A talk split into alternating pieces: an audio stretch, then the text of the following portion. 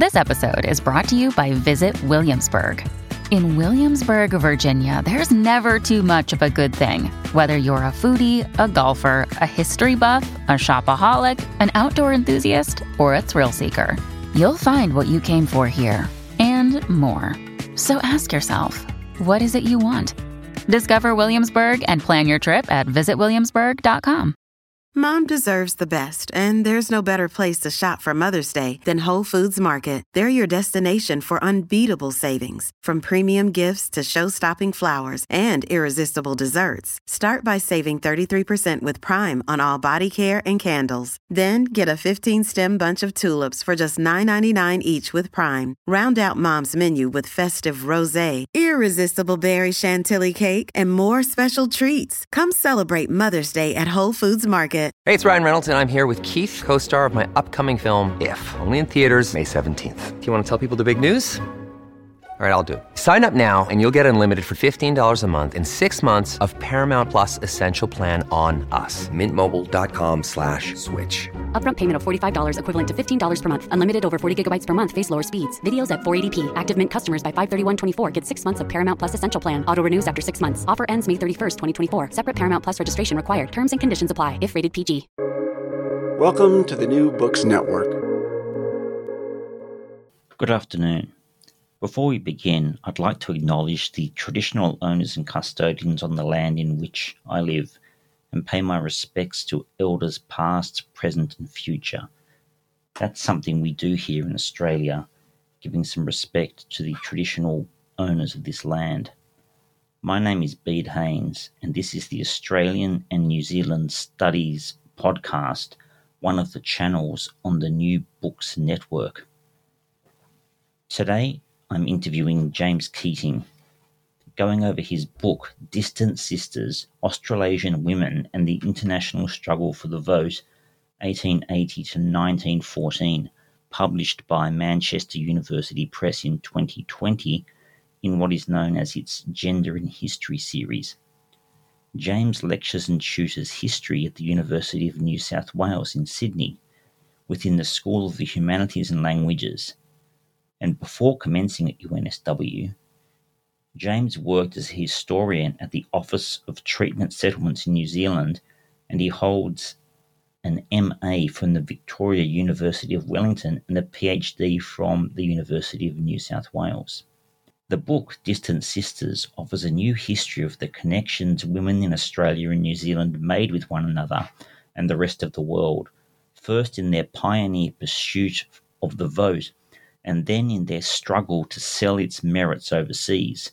Although the Australasian suffrage campaigns occurred side by side and shared a common commitment to international outreach, this book is the first to take these parallels seriously. Recovering a forgotten regional suffrage history, it uses their stories to explore the rise of suffrage internationalism in the late 19th century and importantly to chart its political, geographic and racial limits. It covers the period 1880 to 1914. So, James, thank you for joining us today. Thank you so much for having me. It's a pleasure to be here.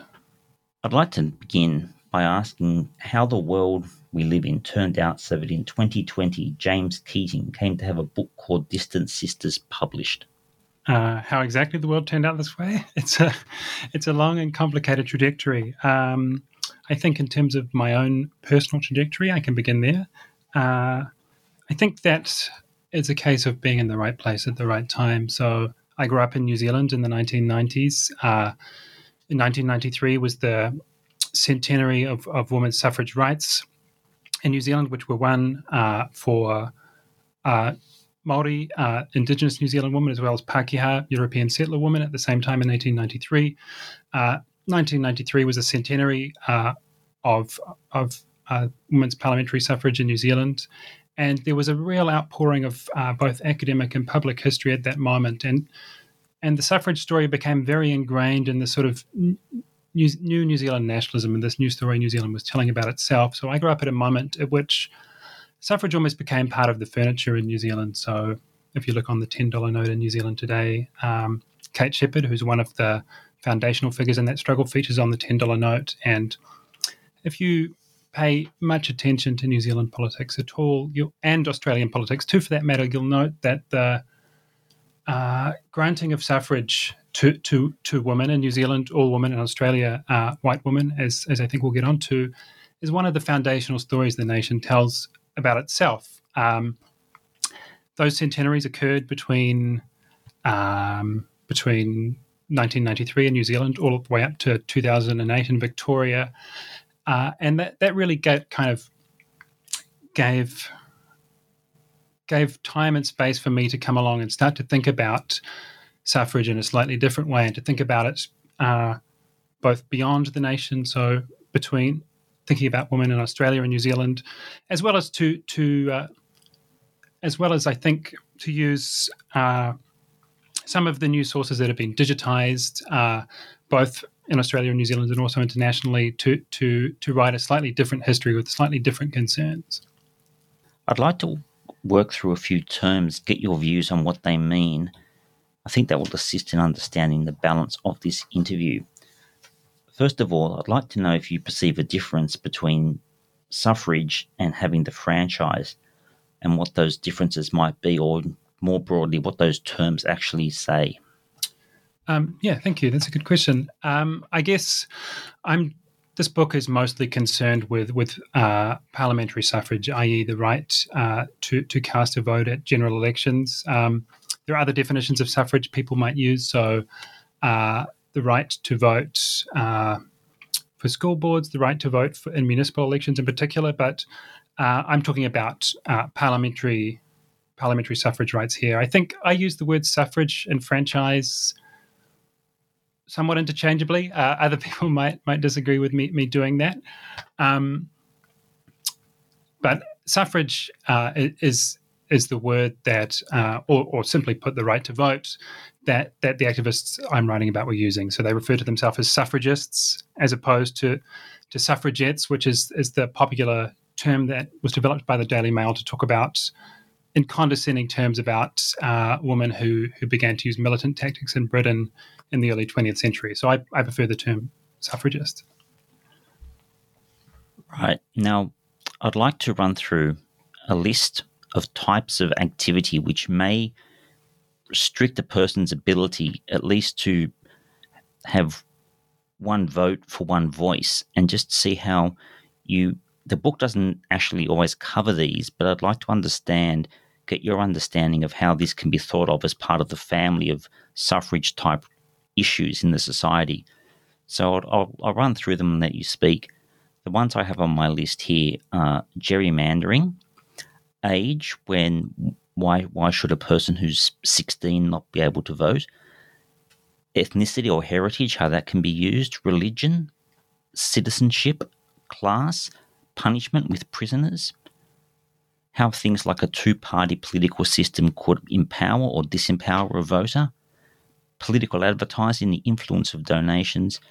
These are the types of things, and compulsory voting, giving rise to what we call in Australia the donkey vote, where someone might just start just number a ballot form from the, the top of the form downwards, not actually think about what they're doing. But if someone's compelled to vote, as we are here, in some ways that disenfranchises someone who actually thinks about voting I'd like your views on how they sit within the concept of suffrage. Yeah, so th- th- there's a lot in that list, a lot to um, to, to, run through. Um, and I, th- I, think some some of these uh, some of these restrictions uh, speak to, to some of the concerns in this book a little more than others. But I guess to use the comparison between somewhere like Australia and New Zealand, in both places, one of the reasons why the campaign for women's parliamentary suffrage is won relatively quickly is because universal manhood suffrage has already been granted. Although in Australia, as we note, this is the, the word universal is, is, restricted by by um, by race in, in, some colonies and not others. Uh, so unlike in Britain, where women are fighting for the vote at the same time as working class men are still excluded from voting, that campaign obviously takes much longer. Um, so the suffrage these women were fighting for uh, was an adult suffrage. Um, in Australia, as we know, uh, the uh, women are granted the right to vote and stand for federal parliament in 1902, uh, which is one year after the Commonwealth of Australia is formed from from the the seven the six colonies, I should say. Um, but in one of the founding injustices of Australian uh, political life, that right to vote is restricted uh, to is a restriction on racial lines. So what it means to be an Australian citizen is that in that moment shifts from a gendered citizenship. So to be a man is to be a citizen, uh, and people will commonly say, well, men have to serve and uh, in overseas wars and defend the nation, therefore they're entitled to vote. And that's changed to a, citizenship becomes a racial category. To be white is is essentially to be an Australian citizen. Um, and the suffragists uh, were not passive bystanders in this racial construction. They often used, they often drew along on racial arguments themselves in order to suggest that white women deserved the vote as opposed to undeserving uh, men of color in some cases. Um, so, uh, some of the other categories here, so things like the disenfranchisement of prisoners. Uh, the suffragists that I, I, write about weren't particularly concerned by that, but uh, one of the things that that tells us is that suffrage is still a right that has some restrictions, um, depending on uh, if you're you've committed certain crimes. That right to suffrage has been removed. I know in New Zealand, one of the things that's happening at the moment is that there's a move to to enfranchise some some prisoners again and to kind of expand the franchise in that way. Um, what you note about the party system is very interesting. Um, of course, one of the things that happens, and one of the things we might get to, is that even though um, women in a place like South Australia, for example, they win the right to vote and the right to, to stand for parliament at the same time. Women in New Zealand had deliberately not advocated for the right to stand to parliament because they believed it might be perceived as too radical and they believed their chances of winning the vote were greater if they took what was called the half loaf. So, suffrage rights without the right to stand for parliament. Women in South Australia don't have this problem, but it takes until 1959 for them to enter parliament and this is for a number of, of reasons. Uh, firstly, uh, suffrage movements in Australia and New Zealand are coalitions of, of women of different classes and different interests. Uh, after winning the vote, they, they split apart and begin to pursue sectional interests, whether that be uh, Christian interests in the prohibition of uh, alcohol and intoxicants. Uh, some of them revert to class lines, so obviously, middle class women and working class women have different concerns. Um, and political parties themselves often take women's support for granted and, and don't place them in winnable seats. And women who decide to stand for parliament outside of the party system, I think in Australia, the most famous example is uh, Vida Goldstein uh, in Victoria, who stands for um, she stands for the Senate twice, and I think the House of Representatives three times in Victoria, because she's standing outside the party system she's never able to gain enough votes in order to, to win a seat in Parliament. Um, Thank you. Now turning turning our attention more toward your book. One thing I gleaned from reading the book is that it seems to me that suffrage is treated as a privilege but not a right, and that those who don't actually have it, they are the ones who need to fight or lobby to become enfranchised. I want to un- try and understand why some groups were left out from the very beginning. For example, why did it ever come to happen that women couldn't vote? Where did that notion even come from uh, in our ancestors so that there's this position that women just can't vote? And for a while, that just seems normal, probably for a long while. Yeah, that's a big question. I guess the short answer would be uh, the existence of, of, of, patriarchy in Western societies. So I think that um, if you look at a country like Britain with a very slow expansion of voting rights, voting rights were traditionally linked to property ownership and property rights. And women are excluded from this because for a long time uh, they were excluded from owning property. So either they, uh,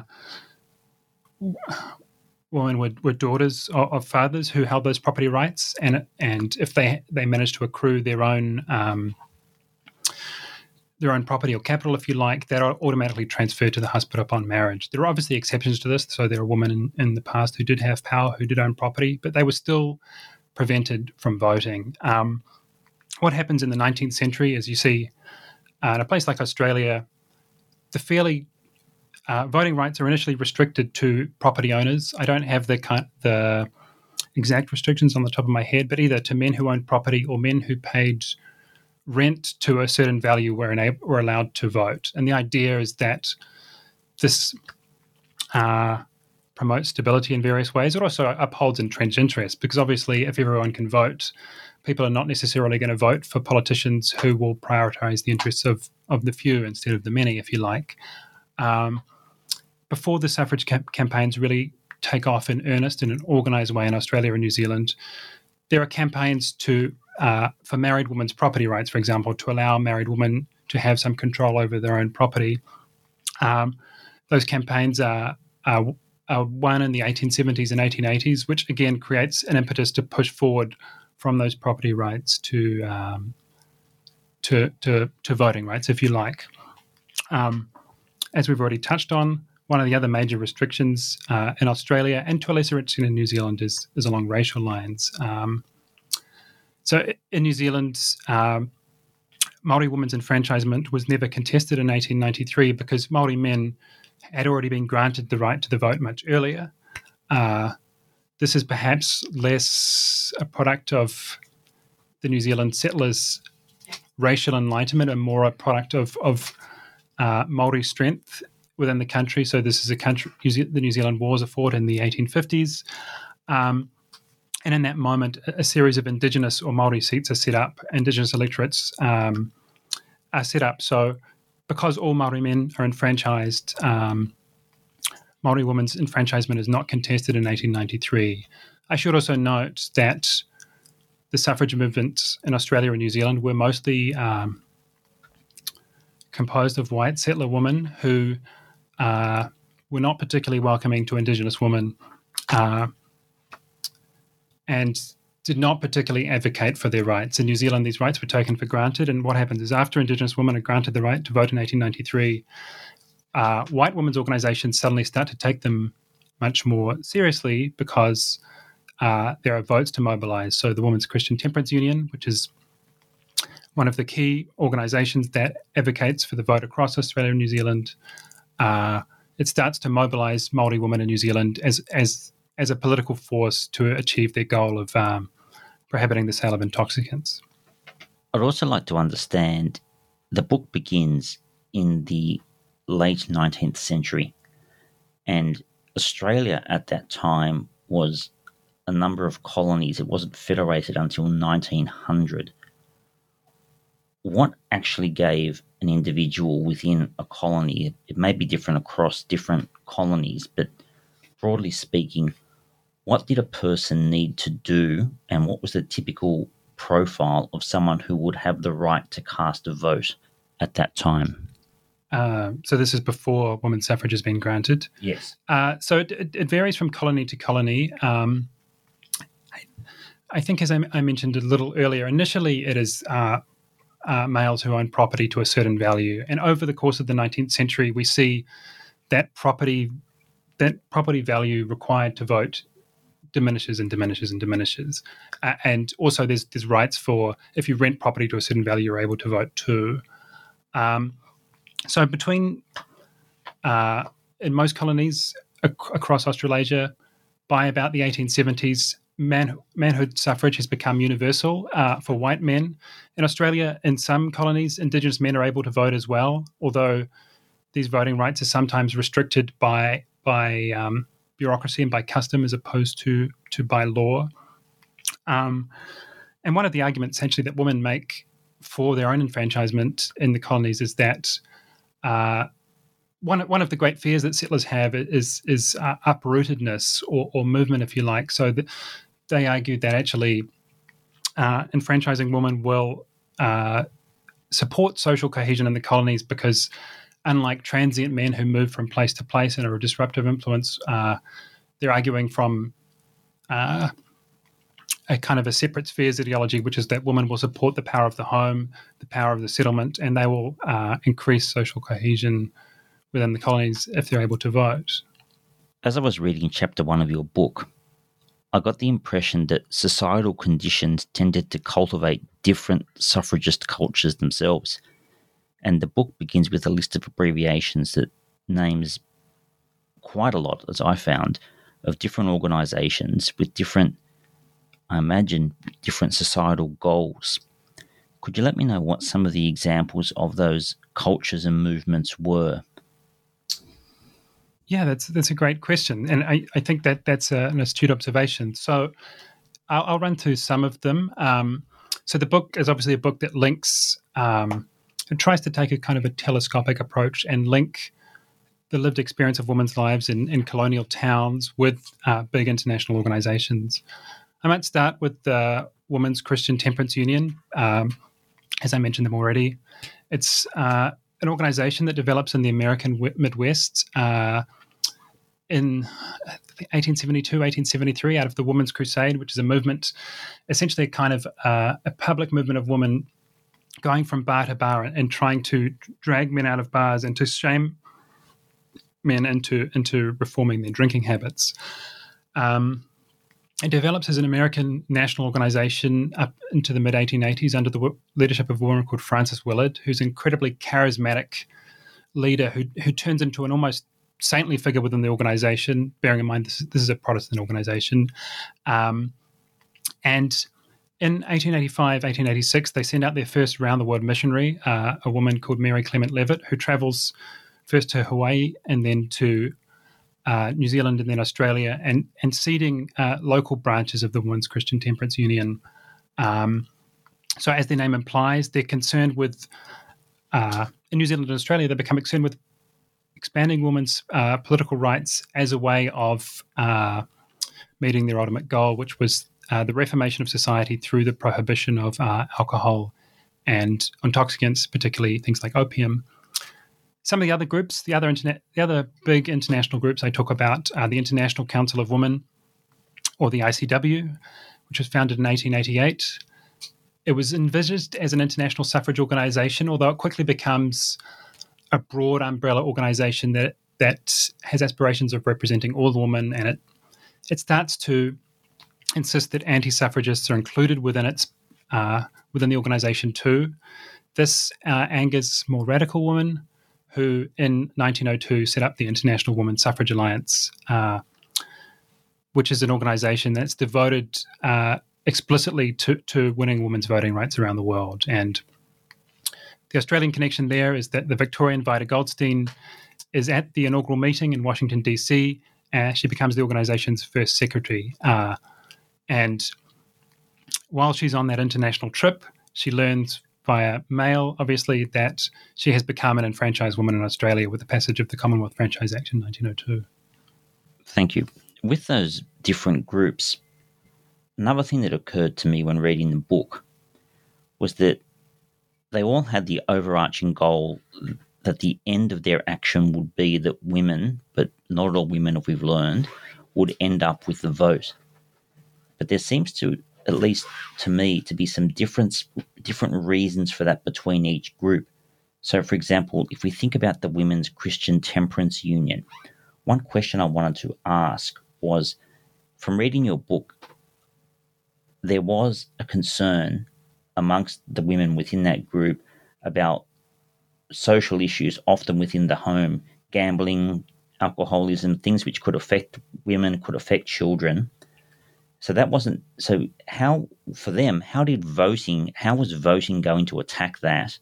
And secondly, that seems to be. It seems as though getting the vote must have had some. They must have thought getting the vote would give them the ability to achieve their agenda, but that wasn't the.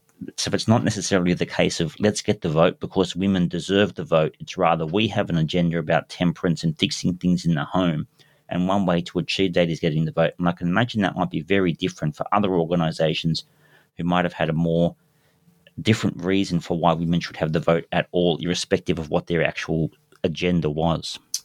Yeah, yeah. Um, so to speak about the Women's Christian Temperance Union, they did. Um, I think that none of the groups I really talk about were interested in voting rights as the be all and end all. All of them saw the voting rights as, as a tool through which they could achieve other ends. Um, so, uh, to use the example of uh, New Zealand and South Australia, which is uh, two of the places alongside New South Wales I focus on most in the book, um, the Women's Christian Temperance Union alone is not enough to, to win the vote, particularly uh, in order to attract working class women who are, are vital in the petitioning efforts uh, and vital in mobilizing large quantities of women to sign petitions, which in New Zealand is one of the chief strategies of winning the vote. They need to mobilize working class women to those women, temperance is not often seen as the most important goal. Um, and one of the other things I should note is that Women's Christian Temperance Union becomes particularly focused on the vote in Australia and New Zealand, but in the United States and Britain, its manifestations are not so much focused on the vote, and this becomes a contentious issue when Women's Christian Temperance temperance union members from Australia and New Zealand go overseas, they find that actually the union means different things in different places. So one of the things it's very adaptable, and one of the reasons for this is that separate suffrage organisations are much more established in Britain and the United States.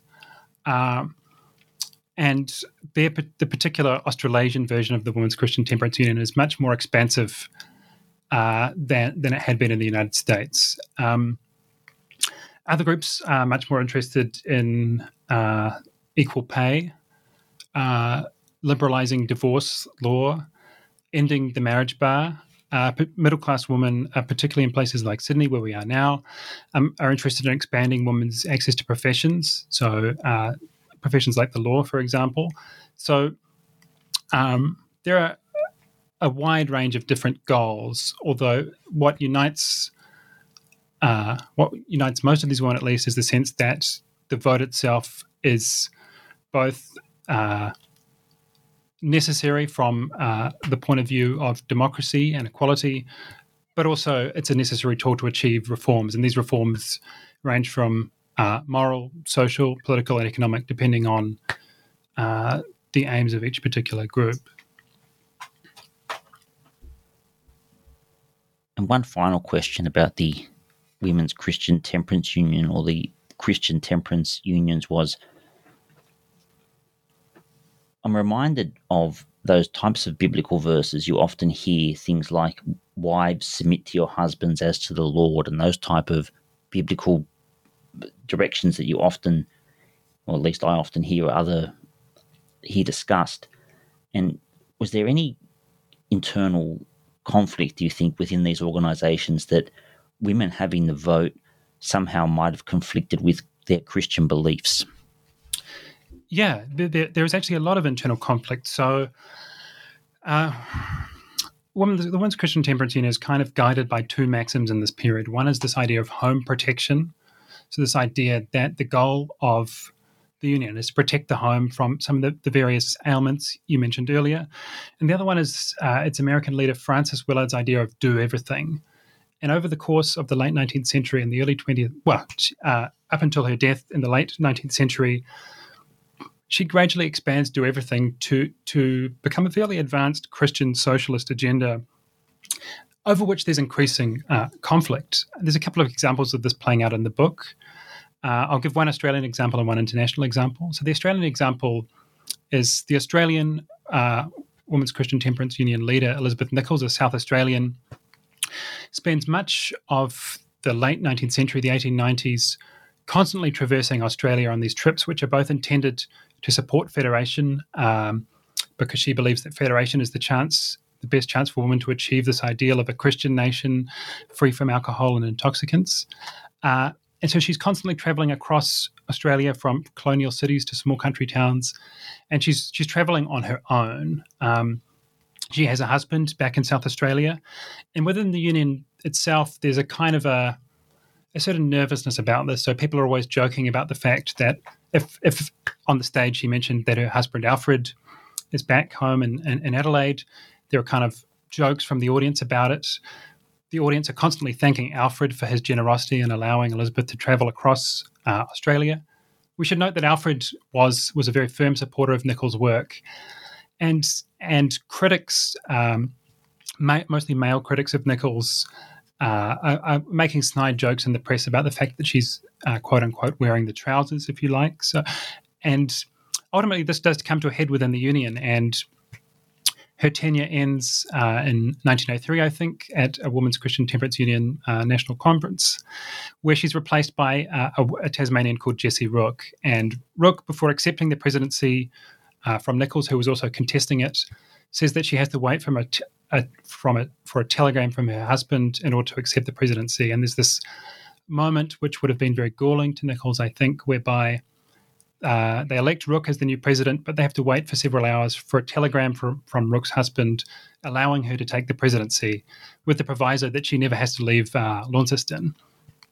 So there was there's a kind of a tension within the union between the stability of the home and the fact that it's a missionary organization that is based on these kind of uh, feats of traveling missionaries. And why Nicholls proves so challenging is because she's, unlike most of these missionaries, she's a married woman with children. Um, to use an the international example I mentioned, um, in from between 1887 and 1892, Willard Frances Willard, who's based in in Chicago, uh, authorizes the building of uh, a large office building in the center of, of Chicago called the Woman's Temple, and this is seen by her critics as a kind of a, a sign that she's outstepped uh, the, the middle class focus on home and family to which the union was based. So Willard's idea was that she describes it. I think I've got the quote somewhere in the book that the temple would be the union's uh, Westminster Abbey and West Point and gold mine all in one. So it would both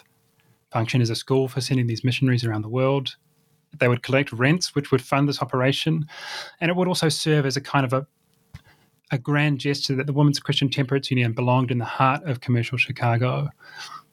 What happens is that the building runs into financial difficulties, and as soon as Willard dies in 1897, the union immediately divests itself of the building and returns to a, a much more narrow focus.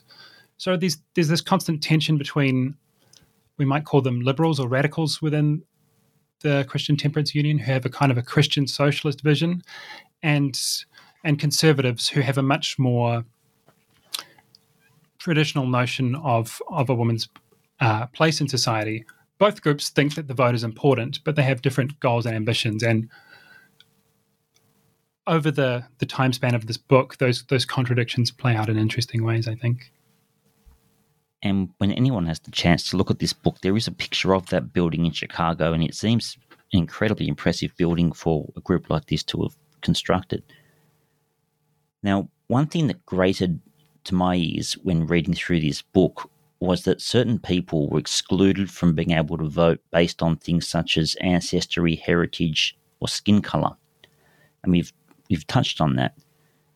But one thing that seems strange to me is it seems that that omission might not have been obvious to the people at the time. It was hidden in plain sight, as the cliche goes. I'd like to ask you about that. And one example I would also like you to comment on later in the book, you refer to a lady called Louisa Lawson, and she's working for this magazine. I think it was called Dawn. And I'm going to ask a few questions about those magazines later or news bulletins later. In any case, Louisa Lawson in 1897 reminds missionaries who were going overseas, bound for Asia, it says, that Aboriginal women deserved the first claim upon our beneficence.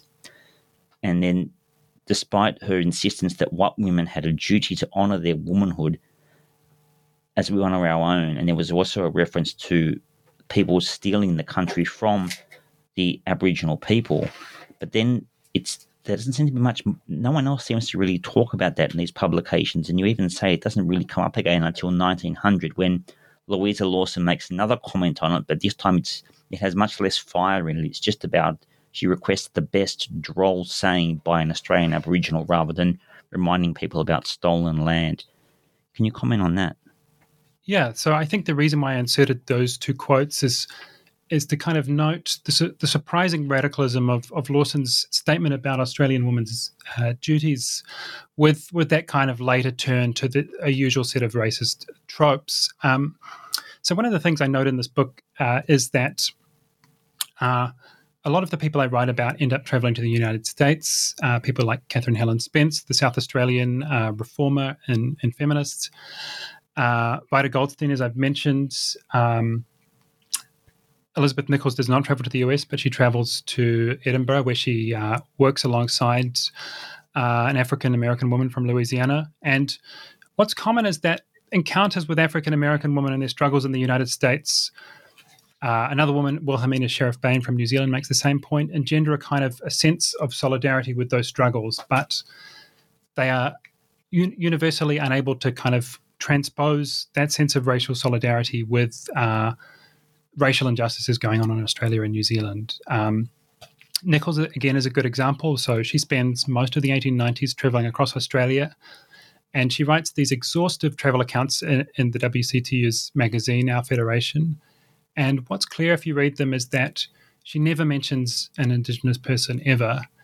And this kind of corresponds with, with white settler strategies of rendering the Australian landscape empty, therefore justifying uh, settler expansion.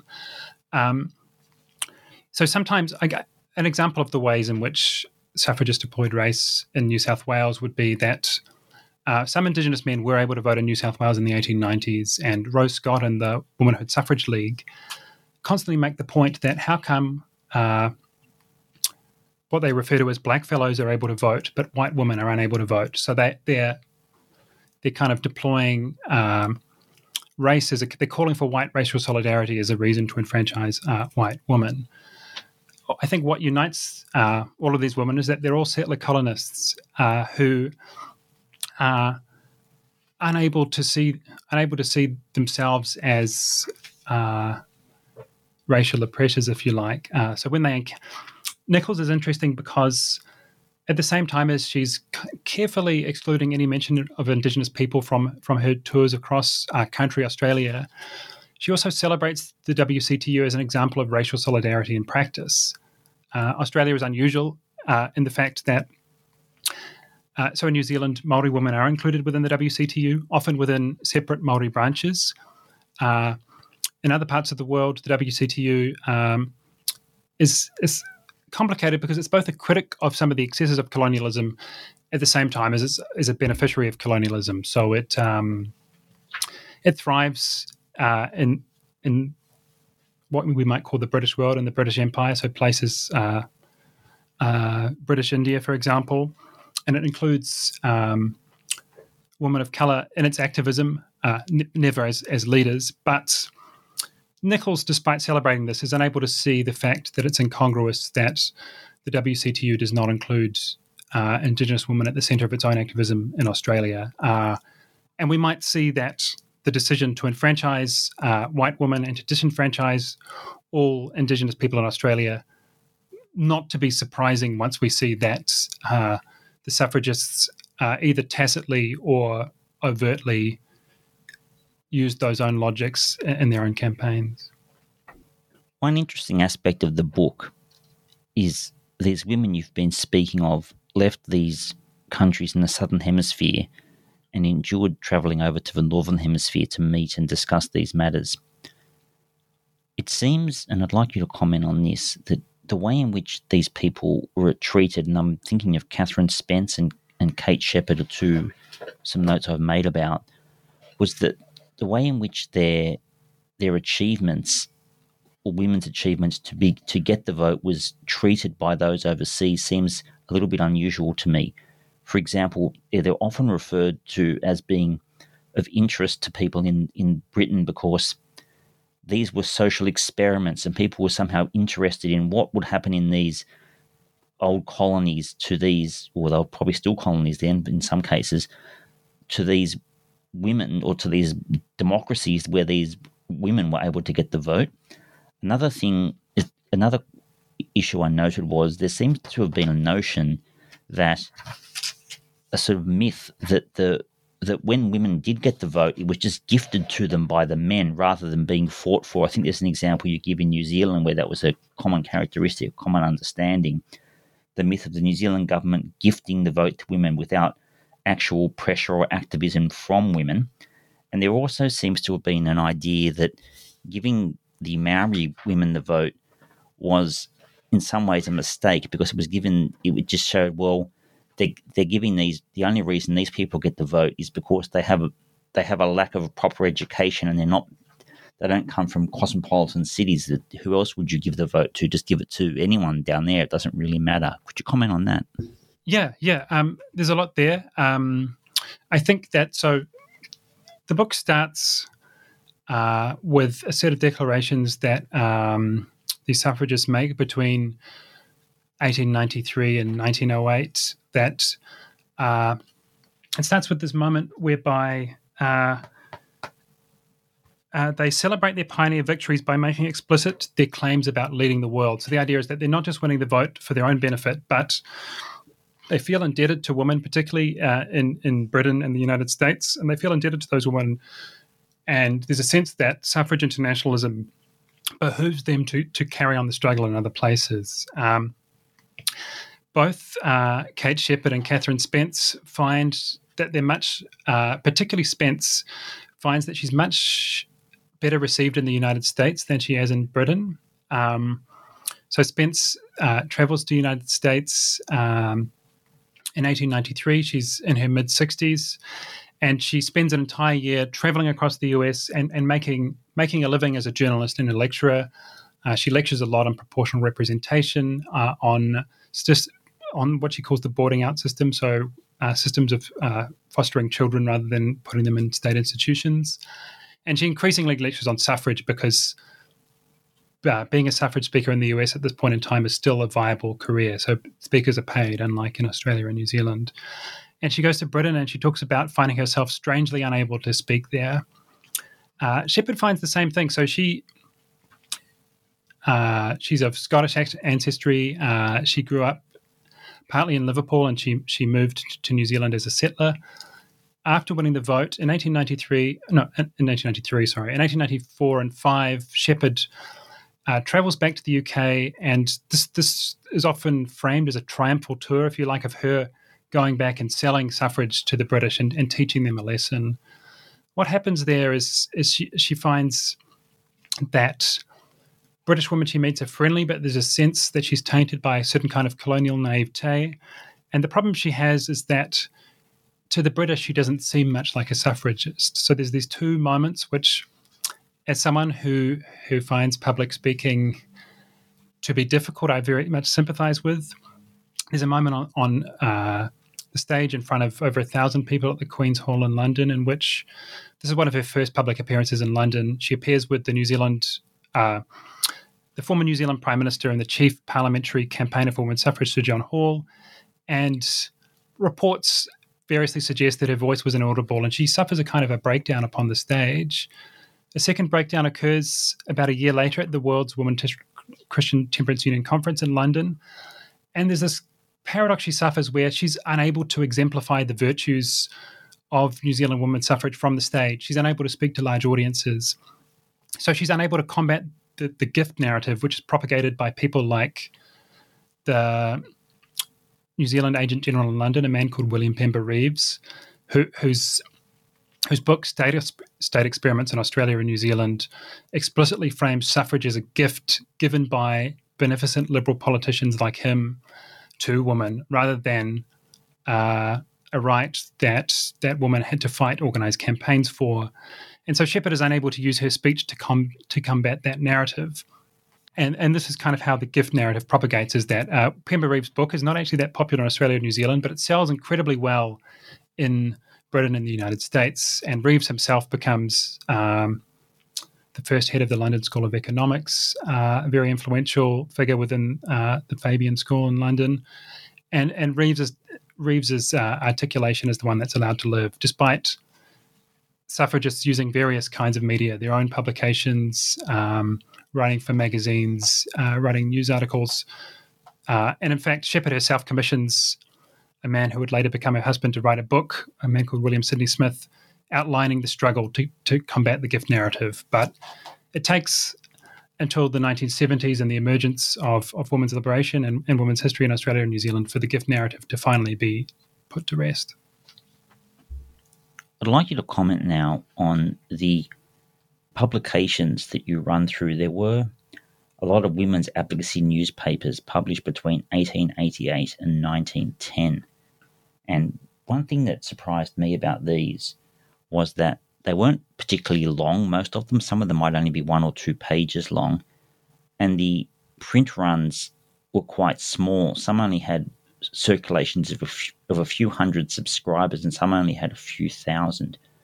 So I'd like to understand the influence those publications had and their purpose, and whether they were preaching to the choir or whether they actually went further and would draw in people who didn't think themselves aligned with this cause to only become aligned with the cause. yeah, so I think one of the chapters of the book really focuses on the suffrage press. I think what's interesting about it to me is that, just as you note, the sheer number of newspapers, Australia and New Zealand had much higher rates of newspaper publication than, than Britain did at this moment.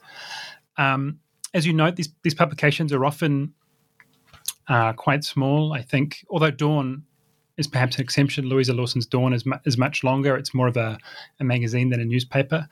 The print runs are often quite short. Some of them only last for a couple of years. Uh, I think they exist for a number of reasons. One is to uh, report on the activities, uh, the ambitions, the desires of suffragists in a way that wasn't accessible in other forms of media, which would report on suffrage meetings, but would not report sympathetically on, on suffragists or give them um, enough space for them to to, to, document these ambitions and desires.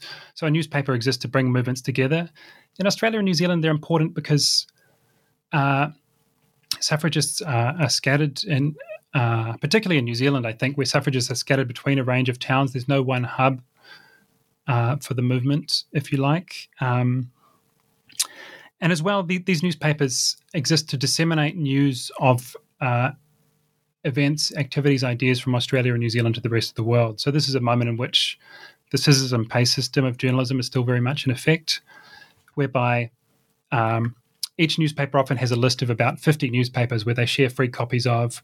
They cut and paste different pu- news items from those newspapers into their own publications. So uh, by report, say, uh, an example of a newspaper like uh, uh, Dawn, for example, in Sydney, by reporting on women's suffrage activities in Sydney, it's also being extracted and clipped and reported on in women's newspapers across the world. So it's both, it's communicating with uh, different audiences at the same time. It's, I guess, it creates an, an imagined community, uh, to use that Benedict Anderson phrase, around the movement itself. So uh, these newspapers both uh, allow women who don't necessarily see prominent suffrage leaders, someone like a Rose Scott in New South Wales or a Kate Sheppard in New Zealand, that um, that there is a community of interests here.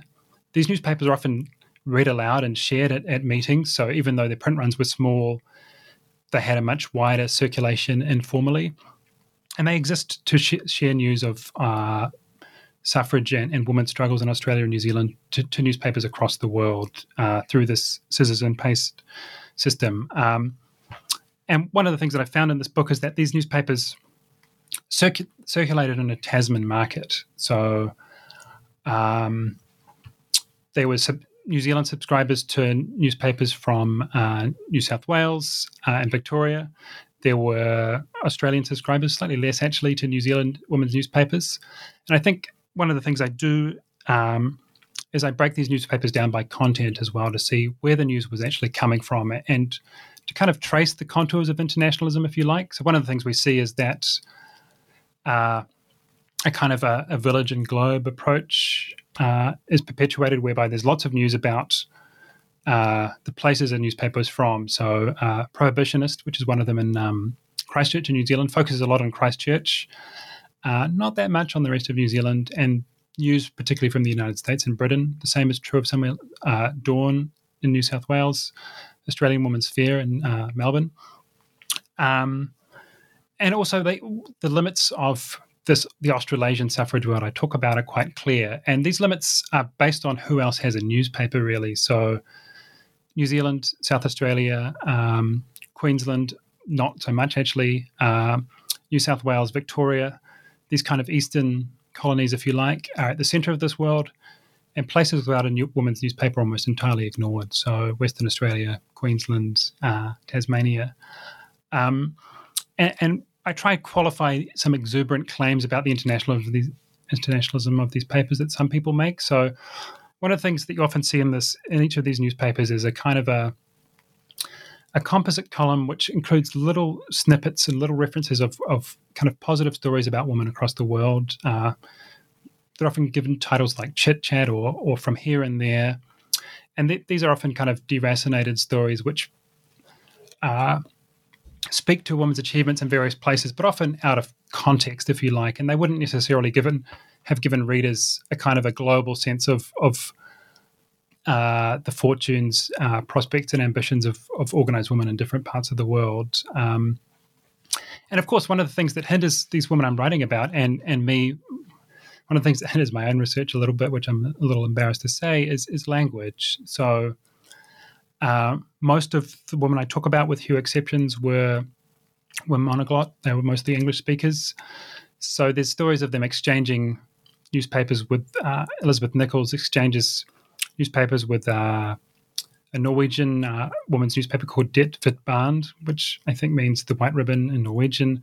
And she kind of notes a bit dryly that she's unable to read the newspaper, so she can't share news from Norway in her own uh, newspaper because she can't read it. And she asks if any of her own readers are able to translate for her.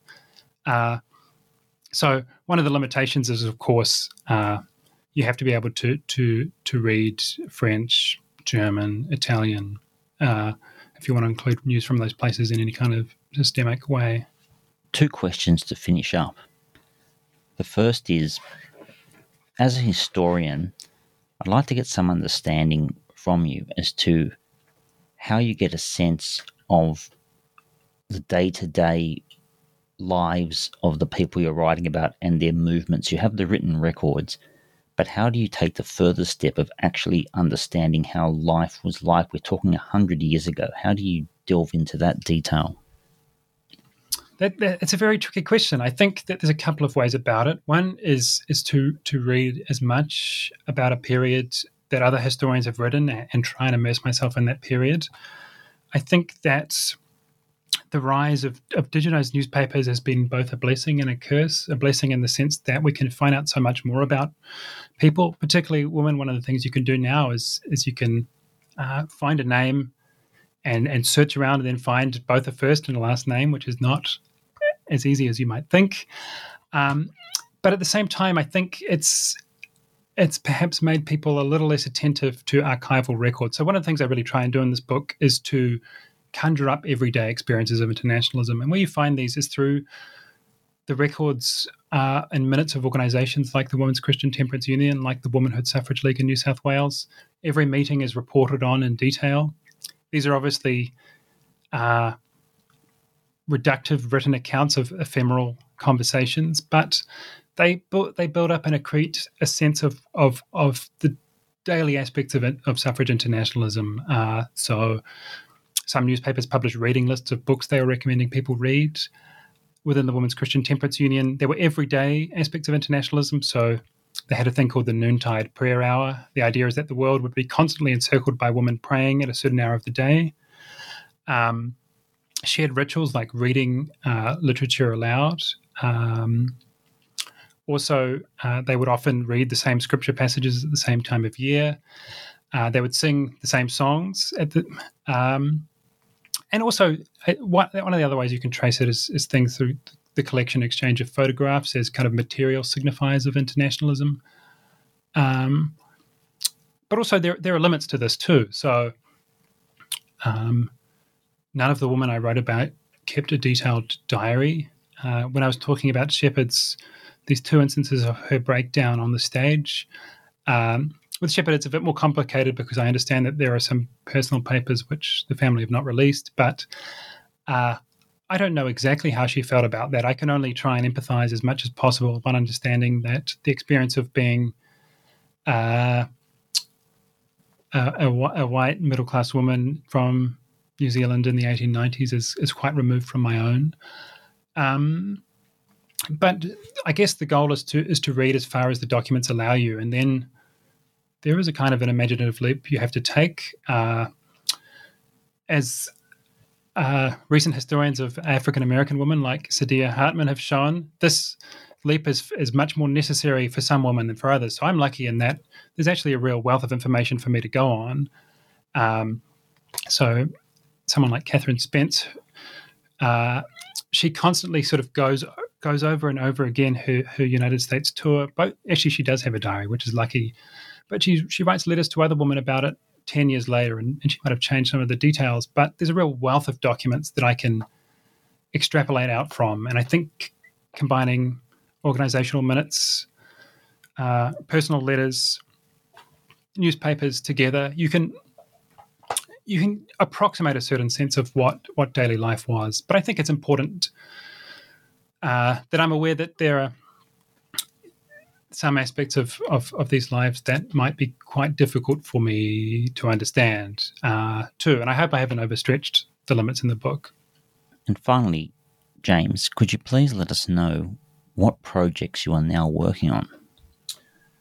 Um, yeah, right now I'm working on several projects actually. So the first is is extending some of the arguments in this book in a different way one of the arguments in this book is I think the yeah, the, the, the two overarching arguments in this book are the first is an attempt to look at uh, the dynamics of this emerging international feminist movement from the perspective of of people from a, a geographically marginal, although ideologically influential region, Australia and New Zealand. And the second goal of the book is to decenter the way that the nation has has kind of dominated suffrage history in Australia and New Zealand. So my, one of the one of the things I'm working on is thinking about Dora Meeson Coates' famous "Trust the Woman" banner, which was purchased by the Australian uh, Federal Parliament in eight, 1988 and hangs there now. And the very fact of that purchase has kind of made it an Australian artifact, even though, as I argue, Meeson Coates spent most of her youth and kind of formative years as an artist and an suffrage activist in New Zealand, and then spent most of her adulthood in Britain. And trying to think about her as an Australasian figure rather than an Australian figure, what that does.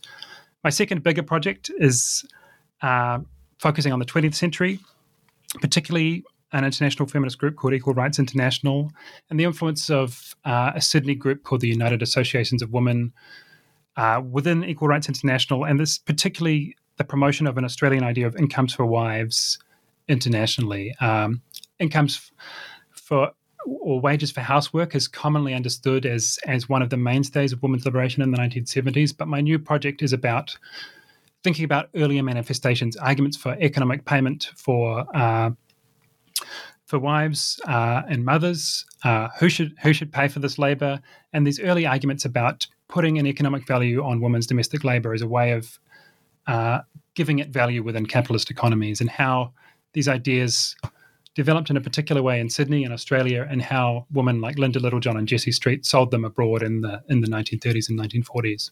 Thank you, James. Thank you for your time.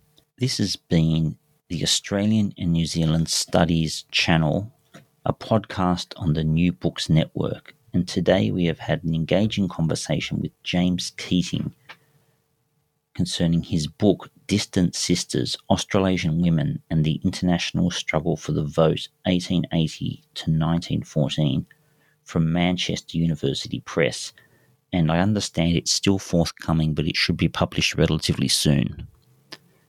Thank you very much, James. Speak to you soon.